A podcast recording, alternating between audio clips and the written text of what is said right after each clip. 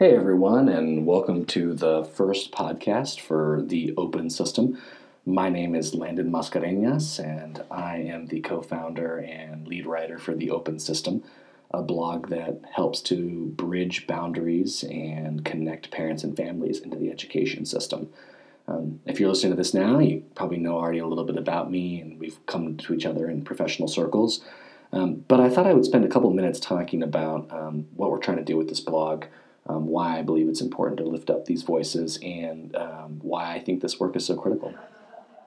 Um, about uh, for about the last three years, up until last July, I worked at Denver Public Schools and had a chance to work with some pretty incredible family and community engagement practitioners while I was there. You know, I really came to Denver Public Schools after teaching on the reservation in the Navajo Nation. Um, taught first grade in a little town called Church Rock, um, which completely inspired me and altered the trajectory of my life and in my subsequent career have worked um, kind of on family and community engagement issues as one of the main threads uh, that I've tried to braid through, whether it was uh, charter school authorization work, charter school development work, um, system improvement work, regular district turnaround work, um, managing a nonprofit. I've really come to believe that um, family and community engagement is a missing component in our larger theory of action around education and uh, solving our nation's challenges. And I've even come to really see it as a much larger question. And um, when I left Denver Public Schools and started at A Plus Colorado, uh, Van Schoales, uh, my manager and mentor here at A Plus, said that I should start my own blog, uh, build my own set of work, and start to begin to explore some of the themes that I wanted and wanted to explore.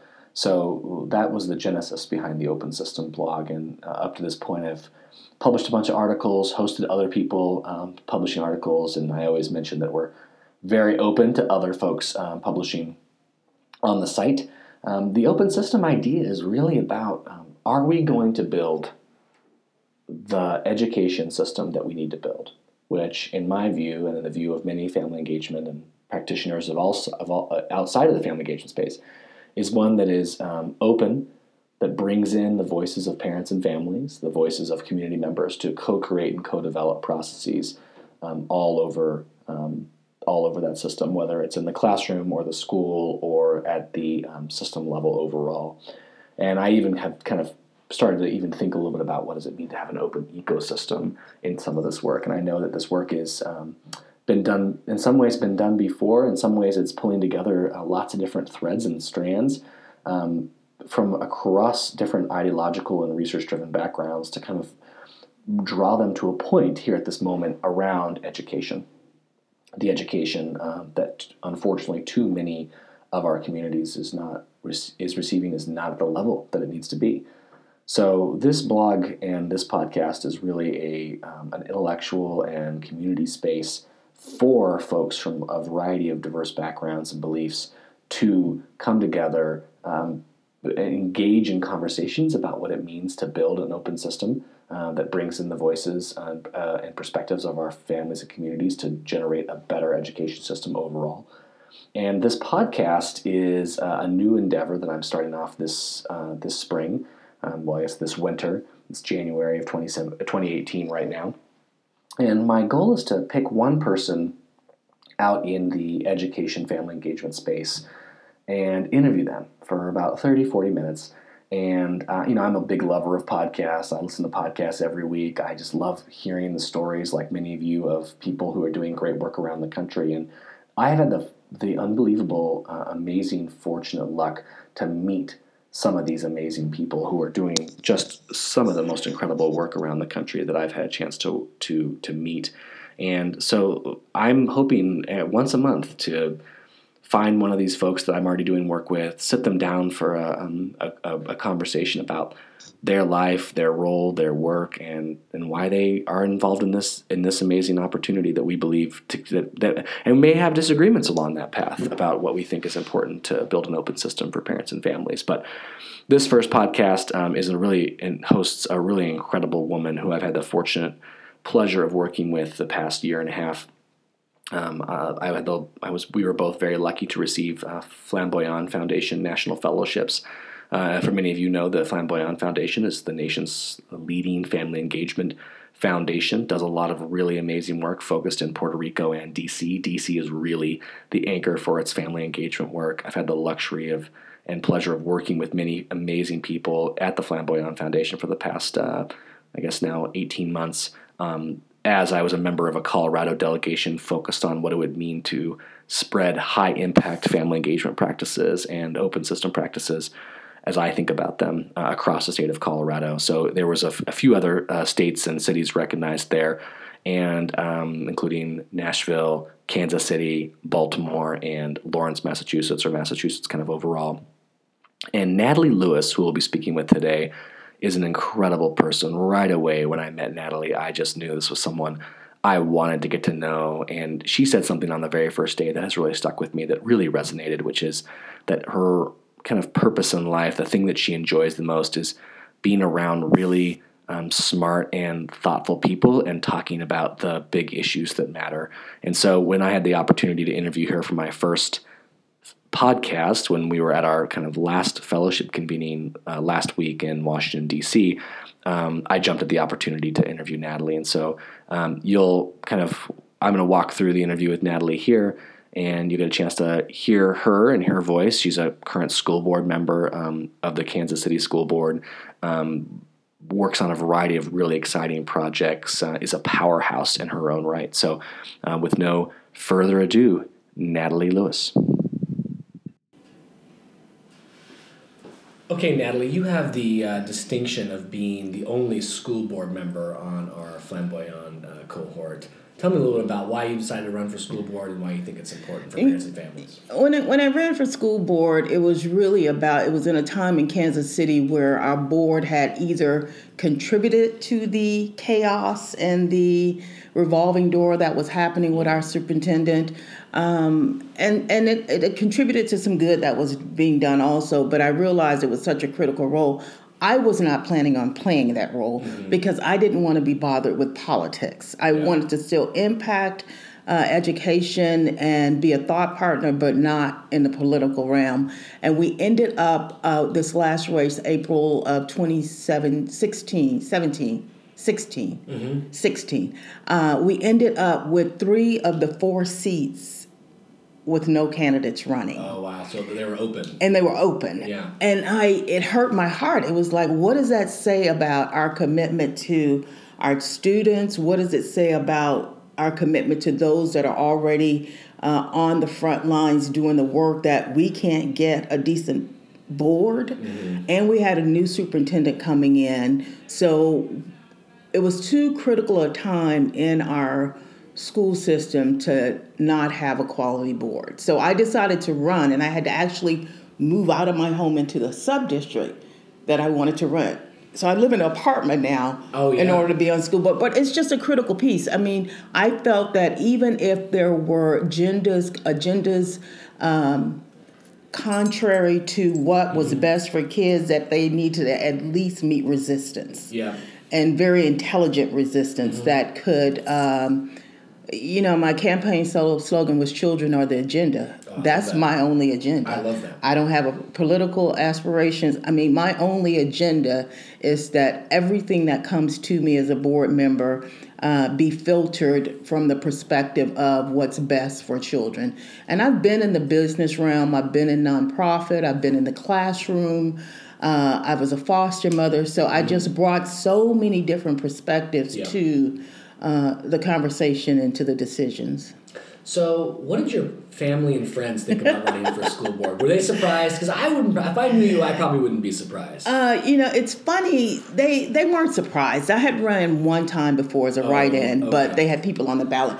But this time, they weren't surprised. Actually, it was encouraged by um, a former. Uh, boss. I mean, they it was brought to me. Oh, yeah. And then the weekend before I decided I was sitting across at an event, an education event, and a stranger that I just met mm-hmm. said, "When are you?" They brought up me running for school board, and I just looked at him like, "Huh?" I didn't tell anybody. Um, Word so, spread. Yeah, so it, it, it, they weren't surprised, and they were very supportive. I mean, that's the amazing part. I mean, a, a political uh, race and campaign, that takes a lot of Yeah. time and energy. And I was just fascinated at the support.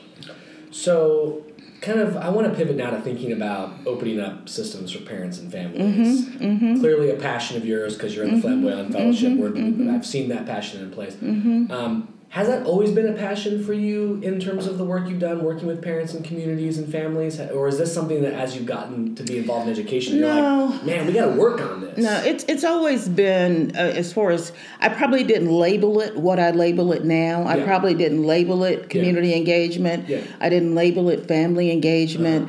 uh I always just thought about from a perspective of what is best for kids. I knew what I had, Mm-hmm. uh, and I really started into this just thinking about caring about education. Are children learning or not? Mm-hmm. Yeah. And if they're not learning, how do we make sure they're learning? I went into education as a career number three, and it was to teach. So I just thought, get a good teacher, I can be a good teacher, Yeah. and that'll be my contribution.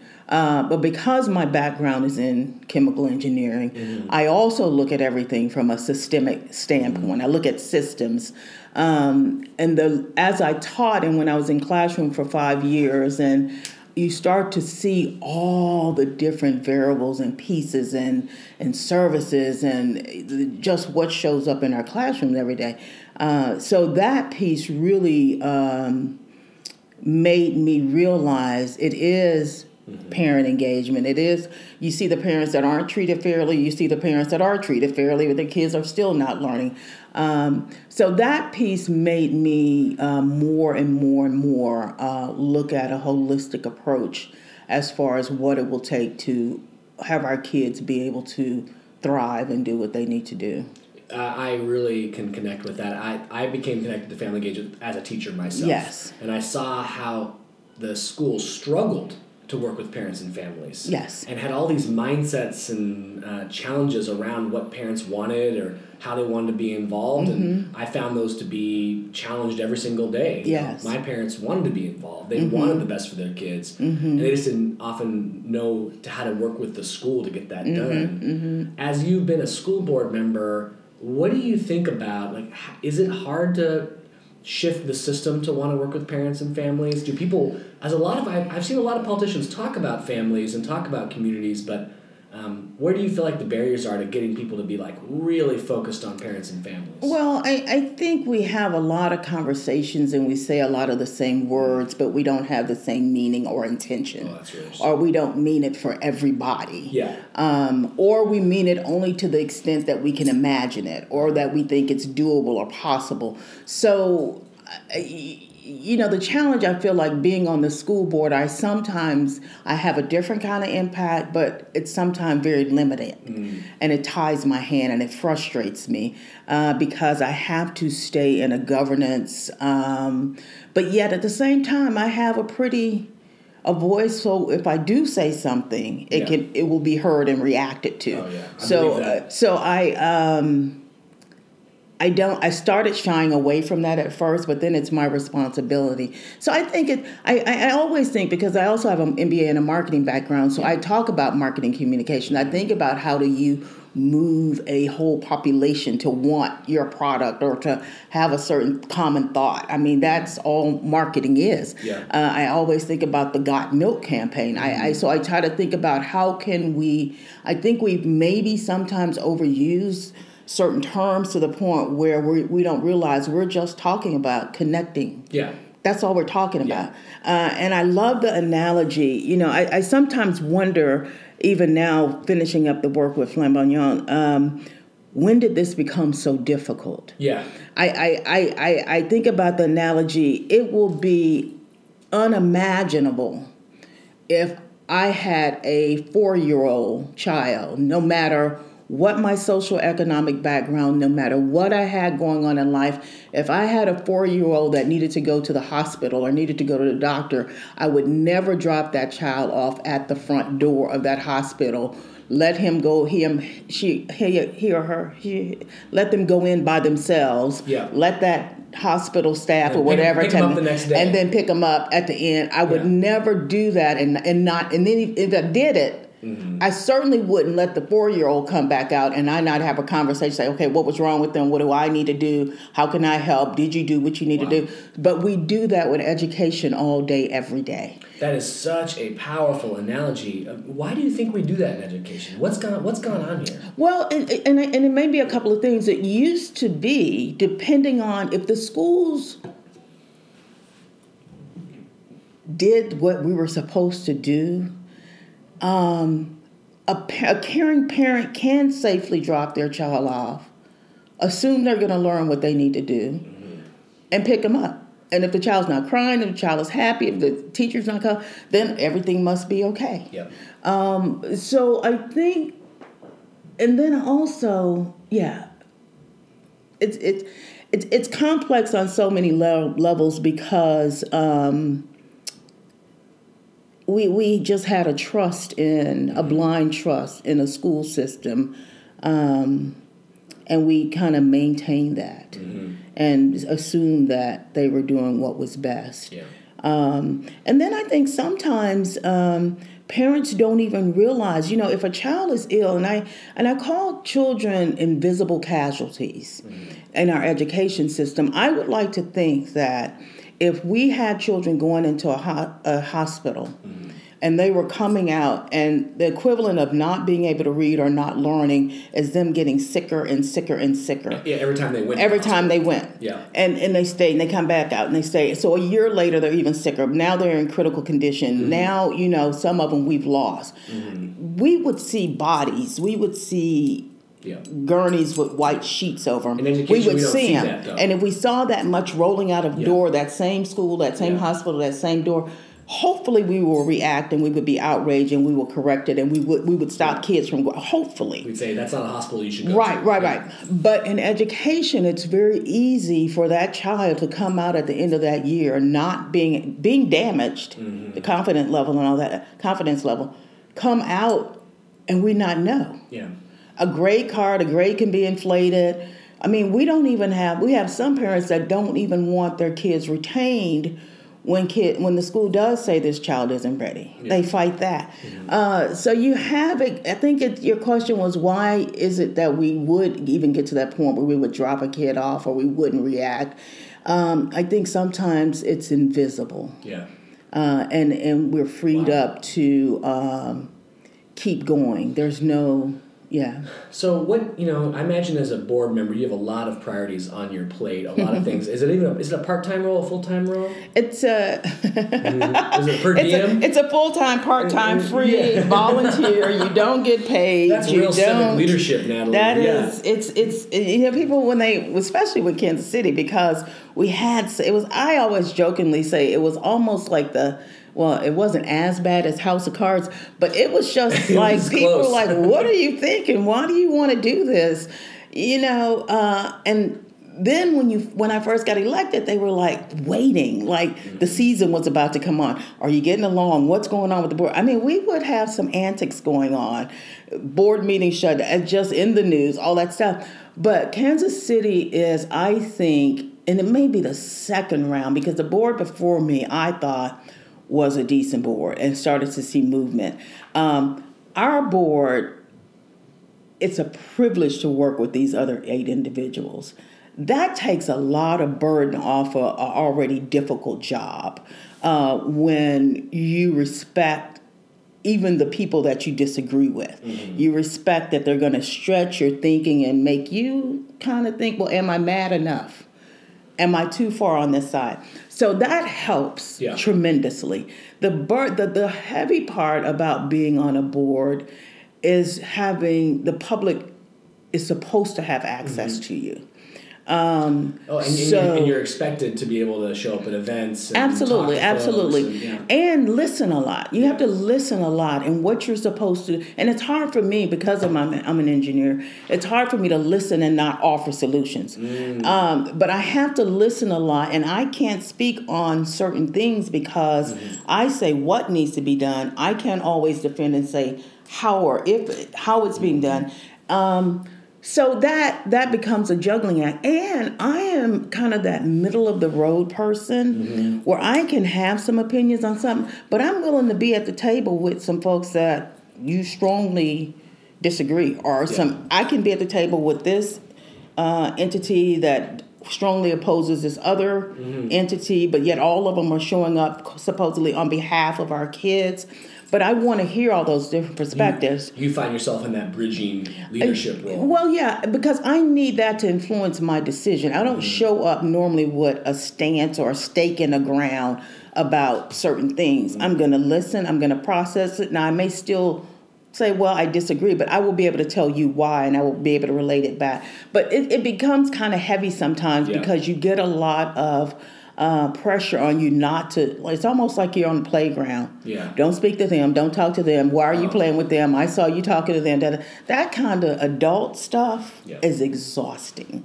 Yeah. It's exhausting. Well, I and it's exhausting, and it clearly doesn't help our democracy or help our discussion about what's important for kids Yes, ever. yes. And people that you think you can build alliances with, people tell you not to do it. Yes. Because they think, well, if you start talking to them, then they're going to Yes, think about this yes, part of you. yes. I totally appreciate that part of your leadership. I want to go back a little ways. You know, you've mentioned being an engineer.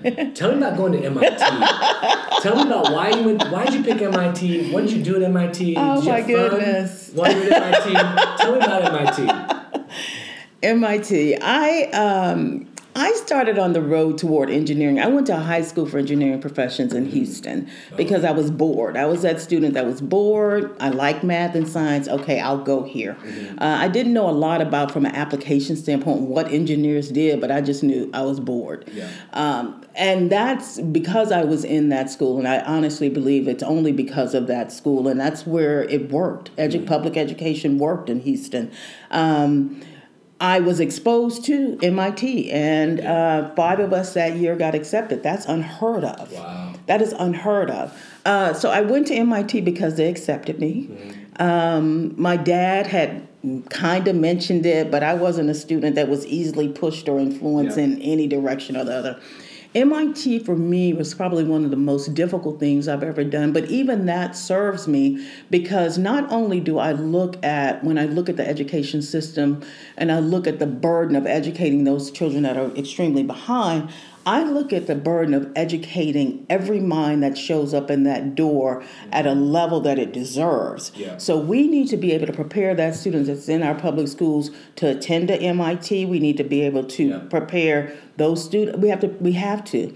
Um, so it, it just helps me to know even what those students need. Um, but it was fun. We had fun. Yeah. Now, when I visited my friends at University of Texas, They're having a little more fun. that was a different kind of fun. That was bigger fun. That was like, oh wow, y'all party on Thursday nights. I was like, That's Texas yeah, yeah, fun. yeah, yeah, Uh, but it was it was an incredible Was it experience. pretty wild to travel that far across the country for school? Was it something your family was? Were they were they scared about it? At all? Uh, I was you? probably more scared. I was very. I'm from Houston, so I am very that child that hung very close to You're a the Houston kid, home. yeah. Yes, and I never wanted to go. My sister always wanted to go. I didn't want, ever, even Yeah. just out and about and to cousins' house. Uh, so I was going to go to Rice University because Oh, I thought that that was the best education I could get. And stay close to home. Mm-hmm. Uh, but once you get accepted to MIT, you, You kind of go. You gotta go. And I had already decided that if I didn't like it, if I was miserable, I was Mm-hmm. coming home. So I didn't. I was fortunate to have the right parents, the right combination of support, high expectation, but not just pressure. and how long were you in engineering uh, before you found your way to education? Uh, I, I, uh, by senior year at MIT, I worked at Shell Refinery for a couple of summers, and I realized, okay, I don't really want to be a chemical engineer. I don't, and nor did I fully understand everything I could do with chemical engineering. So that's another piece. I um, worked for Mobil Chemical for three years, but by then I'd moved in more consumer products. So I realized that was a very creative side to me, all of that. And then I went back to University of Texas and got my MBA. Uh-huh. So I worked in That's marketing, marketing, yeah. with Hallmark and Sprint. So I even worked in corporate Oh, wow. Mm-hmm. for about 10 years. Uh, and then all along, though, even in grad school, even uh, once I started working in engineering, I was always volunteering Mm-hmm. In education yeah. tutoring, some adopted school program. I was always doing something.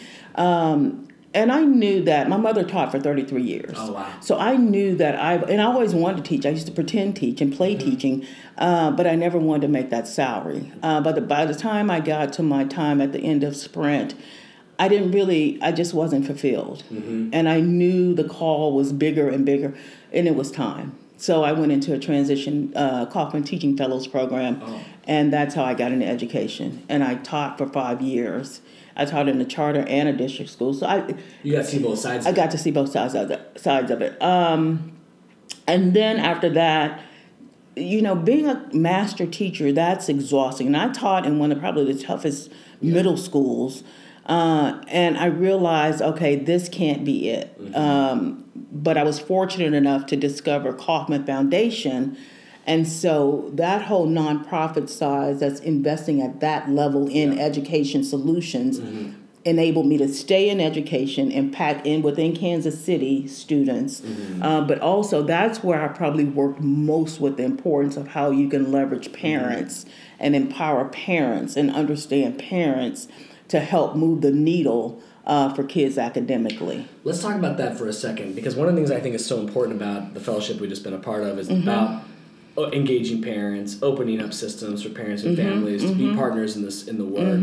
Um, you know, we talked a little bit about why it's hard. You know, maybe you don't see it. Mm-hmm. Um, do you think um, education improvement folks or people that are committed um, in all areas of Kansas City? Are they like? Do they see the power of families? Are they are they there yet? Oh, absolutely. The, the, the thing about it is, and I and I drew this diagram. I'm always drawing diagrams. They absolutely see it. Sure, only you can know just because of the amount of different initiatives popping up talking about parent leadership training. Parent engagement, parent group. The district has, you know, all that there- stuff. there an organizing but they're too? all siloed. Uh-huh. Everybody's doing different things, and that's what frustrates me. If anything, now that I'm at the tables that I'm at, and I get mm-hmm. that systemic look, there's so many siloed individual things mm-hmm. going on, and I don't think we truly understand or have the framework in place to truly collaborate. Because sometimes collaboration can stall things, you get stuck, and it's easier to just go do your own thing. Uh, but I think to the extent that we get some common understanding about what it takes and then who's going to do what part of it. Um, and I think we need more parent facing organizations and, and initiatives with parents that don't show up somewhere. Yeah. That it's not, you know, and, and there's It's a, actually that's the engagement partnership work at the school. level. Yes, yes. Yeah. I mean, you or you were not calling the parents just when something's wrong. Yes. Uh, most of the parent liaisons in our building, they're troubleshooting, putting out fire, Yeah. dealing with homelessness, dealing with you know crisis management. That's not family engagement. No. But that's where the bulk of their time goes. And I think that's where a lot of systems don't want to put that time and energy into because that's a lot of mindset resource shift at the school level. Absolutely. It's sometimes uh, I think you know there's a self interest there. Yes. Hey, if we get ten parents to a board meeting, that's powerful. And we brag about and it. we brag we- about yeah. it, and we make it seem like it's the, the Yeah. bee's knees. Yeah. Versus, have we changed hundred teachers to be able to engage Yes. parents more effectively? And I have this wild dream and theory. I would love to see what would happen and how we can if and, and I say this as a big giant if and I pray it's criminal if this if carries out. Mm-hmm. But if nothing ever changes in schools, teachers don't get better, correct if and if you're in a felon, if nothing ever changes, I want to know what can we do and say and work and empower the parents and students to show up to that school differently to educate them, to equip them on well, here's what your child should be knowing, here's what child, here's what this school should be providing you, here's what you, and how do we empower and create that kind of momentum so when they show up, they start to shine light on the injustices. They start to demand my child has a better teacher. They start to demand that while that teacher needs to be responsive, while I need to make sure. So, and not in a confrontational kind of way, but just in a uh, it's, it's a dual facing piece. Yeah. But We but- need the teachers to do it, and we need parents to know how to ask for it, Now, right? granted, I still want to do the work with. I still Yeah. want to, but I think we miss sometimes because this, it's Yeah. easier to get to the teachers. It's easier to get to the schools. But I think from a community standpoint, and when we do that work effectively Yeah. to, to address biases, to do, address advocacy, and here's how you advocate. Here's what you. When we do that effectively, I think those same parents and that same effort will serve. Uh, our desire to improve community, economic development. Yeah. I mean, you just have now an empowered, informed group. So you know, you have. I just talked about a health council, and the, Yeah. that they're putting together the influence, the health in the community. They're talking to those same parents. Yeah. They have to deal with those same biases, mindsets. That's right. But we keep doing it in isolation. Mm-hmm. Um, so that would be fun experiment for me. Just I to love that idea. Yeah. I think I love the connection you made between uh, engaged, activated parents and engaged, activated citizens. Yes. That will have spillover effects to Yes, the entire community. absolutely. And we have to figure out a way to, to both do that on the parent side and the school side so the schools can generate Yes. all that new energy for civic engagement. Yes. I love that. Yes. So tell me about Powerhouse. I love Powerhouse. We you know we talked about this last night when you agreed to do the uh, podcast. Yes. And uh, uh, you know I I uh, I respect your voice so much, and you talked about it. And uh, tell me about Powerhouse. Where did that idea come from? And then we'll we'll go from there. You know, Powerhouse is a nickname that has so stuck with me, and um, it happened. I had a, uh, I was part of an uh, incredible network marketing company, and I remember, you know, I prior to joining, I just I would cringe at network marketing. Don't ask me about it. Don't invite me to me and all that. But I love the product, and I I appreciate the. The, the model as far as financial uh, wealth. But uh, anyway, I, I thought about, well, if I'm going to do this, then I want a team of serious business owners, serious mind, people that Yeah. you would be offend, you would be, you wouldn't even want them to know you're doing that. I wanted powerhouses. Yeah. That's who I wanted to attract to my business and have as business partners. So then I said, well, if you're going to attract them, you have to be one. Yeah. So I, one day I just introduced myself as Natalie Powerhouse Lewis, and it has it has so stuck. It, that had to have been ten years ago. Uh, but I also think that um, when I think about it, I feel like I I am to bring energy. I am a power source, and you know I feel like my power is divine. You know, so it's just who I'm created to be and how I show up, and you show up boldly. Uh, but I'm also starting my own uh, consulting firm called Powerhouse Thinking. Oh, I love that. I I I I always jokingly say I need to get paid to think and help other people think. That simple. I'm not. you- that's it. I'm not stuck and not stuck. I'm not limited to education, you know, and that's what happens all the time. People want you to be about a narrow yeah, niche yeah. of things, right? But but when I watch my interaction and people's reaction, it's all about how I think and all that. Mm-hmm. But but also with powerhouse thinking comes powerhouse listening. You have to listen differently. It comes, you know. So it's just it's my fun. It's stuck. Mm-hmm. It's what people call me. Well, I wish you have brought it up at the very first session because I would have been calling you that for 18 months. But I try to play it down. I love it. I love it. And um, so, t- so I'd love to talk a little bit about you know we're, we're existing in a unique moment in time, Mm-hmm. and I feel like you are someone I've really respected every time we've talked about the challenges facing our society Mm-hmm. right now. Um, t- how do you see our current moment? What what are, what's what's going on, and how can we get through it? And how, and how does and how does it relate to Powerhouse? No. Well, you know, we we will get through it um, because we we're constantly in motion. We're constantly going forward. Now, what it looks like on the way through it and on the other side of it, uh, I used to be very. Um, I used to talk about eradicating uh, child abuse. Uh,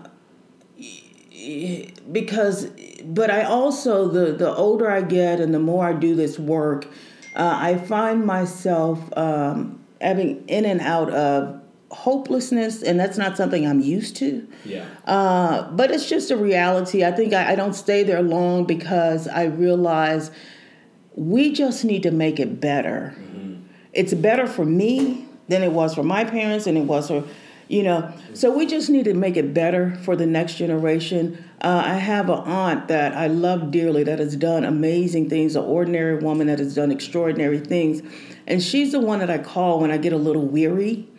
Um, and she said, You have to be led by the Spirit and not the burden, mm. because the burden will kill you. And I, and I reflect on that. If you try to do more than your part, uh, if you try to, uh, if it becomes, you know, sometimes I have to check ego. Uh, but I think the state that we're in, um, it feels unfortunate. It feels out of control. It, but it forces me instead of to figure out what to do, which I kick into a panic. Uh, I I don't need to be better. I just need to better be. Mm. So it makes me want to stop whining do the things I don't feel like doing, the things I know I'm supposed to be doing. And for me, it's getting my voice out there. Mm-hmm. For for me, it's speaking no matter the, my truth, no matter what, uh, and continuing to push forward with the work. It's not being deterred by the noise. I think a lot about we. It's real noisy right now. A lot of noise. A lot of noise. A lot of dismantling. A lot of. But if you look at the history of our country, even especially the, I went to the National uh, African American Museum I didn't make it off the bottom three levels. But you just look, people have survived yeah. worse. A lot. And, and yeah, so so my job right now is just to do my part. There's a flower in uh, Africa that blooms every 84 to 100 years. Mm-hmm. So if we are and, but we're used to and conditioned to want to plant it, see it bloom, yeah. enjoy it, while look, you know, and it's helping people. But you know, what if it's our my job just to water right now. And if I don't water in this year, two years, my or 30, if I don't just do my part to water, mm-hmm.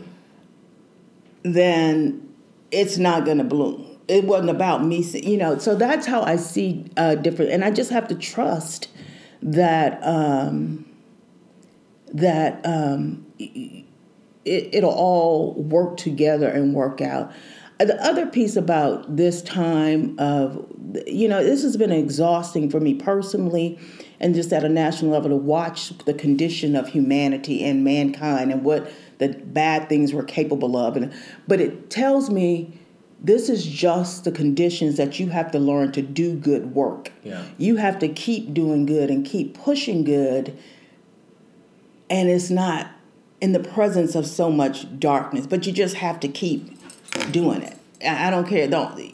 It's impossible for it to remain dark if you show up with a little bit of light. Yeah. You know, so you have to re-energize. But I think that's good back full circle back to this fellowship. We are doing very tough, very emotional work. Mm-hmm. I underestimated the need for me to be around my kind, to yeah. be in the room with a land, and to be in the room with other people that I resonate. It's it's inner. It's yeah. It, that's a critical piece. It really is to avoid burnout. To to do this work. Camaraderie and fellowship. You know, we we throw around the term fellowship a yes, lot. You know, but yes. There's a lot of power yes. in that idea. Absolutely. Of people coming together with both yes. common problems and common ideas about how to solve them and common mindsets. Yes. Can be a very very powerful and restorative. Absolutely. Thing. And it's some things that that's the one thing that we could forget to put in a strategic plan. Yeah. So imagine if we need it. Yeah. Our communities need it. Yeah you know, um, they probably need it more so. They definitely need it more so. And it takes me back also to your idea about how it's important to build that sort of connection and agency among the parents and families of Absolutely. schools. Absolutely. Them having those connections. That's why people love parent leadership institutes. Right. In their best form, get right. to do that a little right. bit in terms of making yeah. it happen. You know, I have a I have one more one more question before I want to close down. Um, you know, there's been a lot of discussion in this country about race and mm-hmm. gender lately, mm-hmm. and um, sometimes it feels like uh, you know people have a really are struggling with new conceptions of it, but sometimes mm-hmm. it feels like it's actually the old conception just returning for mm-hmm. another Mm-hmm. another round. Mm-hmm. I uh, would love to kind of hear your reflections on that as a leader and how you think about that in your leadership um, in this current moment. How I think about being a black female yeah. in the you know, it's very, very interesting to me. You hear a lot about um, white privilege, you hear a lot about things like that. But I think I enjoy um, privilege for different reasons because I have a luxury. Either either I'm just naive and I put blinders on, but it's very rare, very rare that I show up in my day to day with a heightened awareness like, oh Lord, I have to go be a black female in this environment or the mm-hmm. only female in this environment. Now, I have to admit, um, with the more work I do about race and equity, more my day to day, I react and I may scan a room and I may say, hmm, that's unfortunate. What happened? Even at airport, mm-hmm. I may say, where are the black people? Where are the where where where is it? But um, I think I, I, I have the illusion of uh, acceptance more. Either I ignore the the non accept because of my education and my intellect. Mm-hmm. When you're smart and your thoughts are needed, or you can confidently go in, got confidently go into any room and any conversation and not feel threatened. Um, that's a little different. Mm-hmm. Um, now, don't get me wrong. There are comments maybe made, but I, I, I don't process. Mm-hmm. I don't. I go into things differently. Uh, but but even having said that, I realize every day the role that race plays and inequities play yeah. in um, the problems that we're facing. Mm-hmm. I realize that every day. I've just been, especially having a foster child that is currently going through all the tragedies that come along with these conditions that we've allowed to happen. Uh, I see it every day. I feel it every day. It causes stress in my life every day. But as an individual, um, I'm I'm just I'm pleased with who I am, what I am, what I look like. I'm just extremely pleased. I wouldn't want to be anything else. Um, so it's it's a little, I think, maybe different. Um, now, um, is there, you know, being a female, you know, are there, you know, there's a discrepancies in pay. It's, it's all yeah. that stuff. Yeah. Um, but it's it's the world in which we live. Mm-hmm. So you just fight it for that next either uh, black child or female mm-hmm. that comes along, so it's better for her or him or you know, it's it's a gender thing, it's a race thing. Um, but I was just blessed to have a loving family and friends and all those things that uh, help you to navigate um, differences and yeah but it's a burden it's a burden every day but not for my personal life it's a burden every day for just um, the fabric that we've created yeah. this American, what America is. I've been doing work at the Bureau of Indian Education. Oh, really? You talk about me being able to take my hat and not worry about my world. Uh-huh. You watch what has happened in this country from the lens and the exposure to Native Americans. What? Mm-hmm. It's so yeah. We've never come to terms with any of that. The fact that we felt a need to put an adjective in front of they are the Americans. Yeah. If anybody needs an adjective or a qualifier, everyone else does. It's everybody else yeah, does. That's right. They don't. You know, but it's just just race and race and equity is a big deal. I don't know how we untold that bell. I don't know how yeah. um I don't know what can be dismantled versus how we learn how to just uh, exist in it and be but thrive in it or be more effective in it. Well, um, I just want to say I appreciate this conversation so much, Natalie. Um, we were chatting last night, and I was like, "Man, I got to make my first podcast tomorrow." And I, Natalie, would you do it? And I saw you this morning, like, "Don't forget, you got to do it today." And I had forgotten. um, yes. So I, I, have a couple questions I want to end with. They're a little uh-huh. more fun questions. Mm-hmm. Uh, best vacation you've ever took? Uh, my pick, my trip to Indonesia, where I got to travel the jungles of Borneo to see orangutans in their natural habitat, oh and I was with Dr. Biruté Galdikas, the oh leading female God. scientist um, with these animals, and the reason, probably hands down, why they still exist on this planet. Oh wow. Um, that's so a great. That's a great answer. so that was my. when did you do that? I did that maybe about four years ago. Oh my gosh. Uh, yeah, that was hands down Okay. my and- favorite. And uh, ideal dinner party. Uh, people, people uh, in your life that you've never met before. What would it look like? Somewhere in that mix would be my uh, divine mate. He would be in attendance. So Yeah. if we're going to get to ideal, um, for me, my ideal dinner party is a great mix. Like half people I know, half people I love to death, and they're just my dearest friends. In a great house. I love great architecture. Uh, just a great house. Um, and probably yeah that's and, and great food but yeah it's just the people. And um, that would be awesome. And if we throw in a favorite uh, i went to a party once.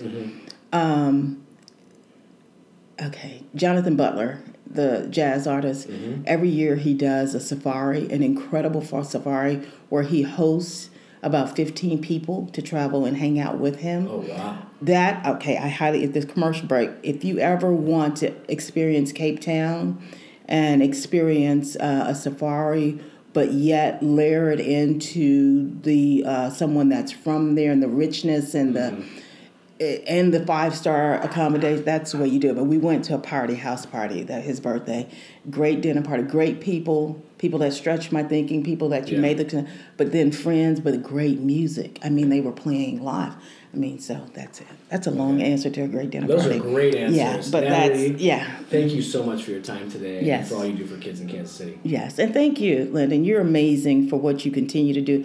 I, I admire your constantly recreating yourself and your podcast. Congratulations. I, I'm I'm inspired. Well, thank you, Natalie. I appreciate it. Yes. Enjoy your trip back home. Thank you.